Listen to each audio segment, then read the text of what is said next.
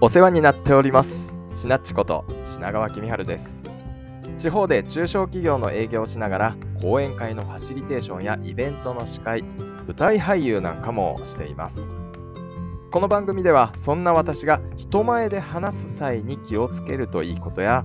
会話する時のポイントなんかをお話ししていきます。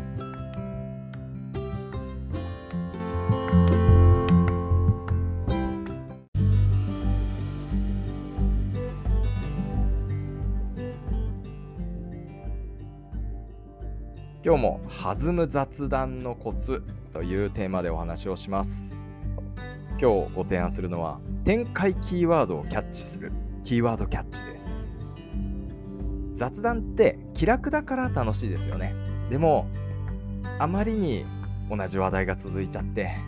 だんだん気楽に話せてない。その楽しさが徐々に減退する瞬間ってないですか？もうこの話題はここでいいよな切り上げたいって感じる瞬間です。そう感じるときってそのシチュエーションには様々な理由があると思います。例えばコロナからの在宅勤務の話題になって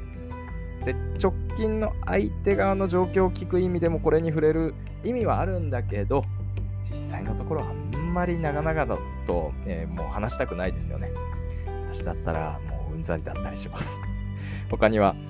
自分か相手かどちらかの趣味の話題なんだけどもう一方はそれほど詳しくない時。そんな時もありますよね。お互いがこれ以上広げてももう詳しくないし仕方ないかもって感じつつもなんとなく話題の方向転換ができなくて切り替えタイミングが見つからなくてっていう状況に陥っている時、えー、はたまた話題自体は面白い。いや面白かったたんだけどもうそろそろ話す内容が一周しちゃったよって感じる時ですね。これをお互いがなんとなく感じてるのにダラダラと続いちゃうっていう場面。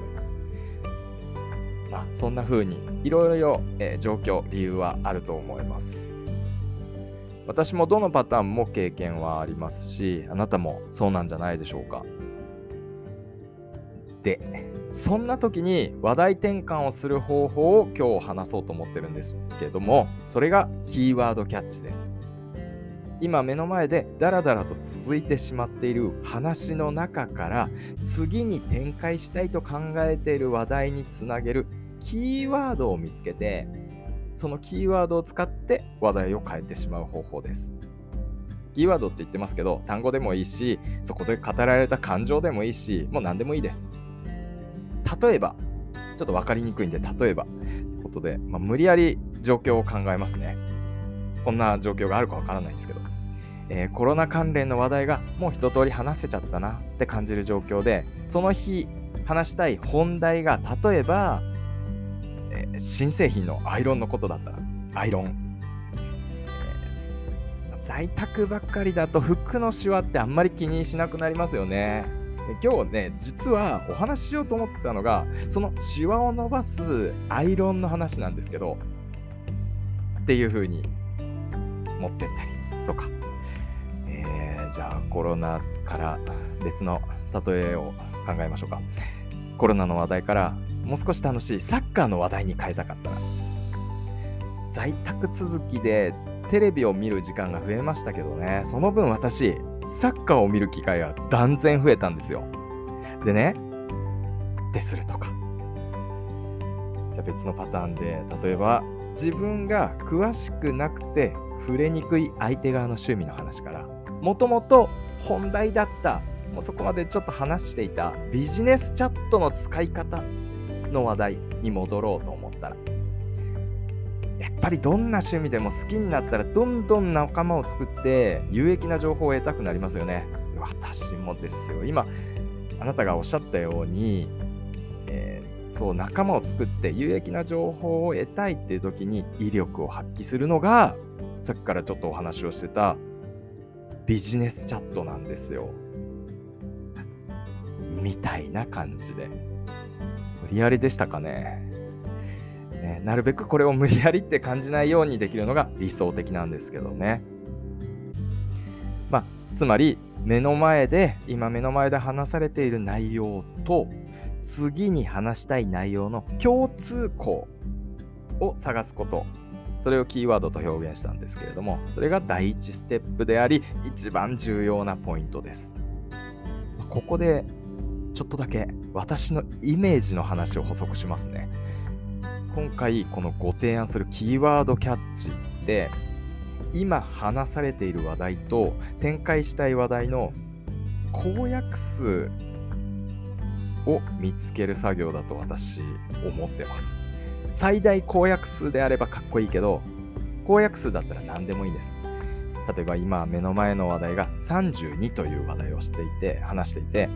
うまいこと戻したい話展開したい話が24という話題だったら公約数である8か4か2か1をキーワードとしてキャッチしてうまいこと自分の持ってきた24の話につなげる。公約数である4がありますよね。私の次の話も24で4なんですよ。というイメージですね。だんだん自信がなくなってきた。ごちゃごちゃさせちゃいましたかね。私こんなイメージをでも持ってます。まあ難しくしちゃったかもしれないんで、えー、私のイメージの話は難しく感じてしまった人は置いておいて、えー、最後に一つ少し簡単なパターンをお伝えしておきますね。相手の話をちなみにで受けると比較的容易に話の展開ができます。ちなみにって口に出すことで無意識のうちに自分も共通点をちなんだことを探そうとしますし相手にとっても割とそうやって展開されると自然に感じます。使ってみてください。ただちなみにって言葉が癖になってる人もたまに見かけますね。ちなみにって言っておいて全くちなんでない時もありますのでその点はご注意ください。さあ難しかったかなどうだったでしょうか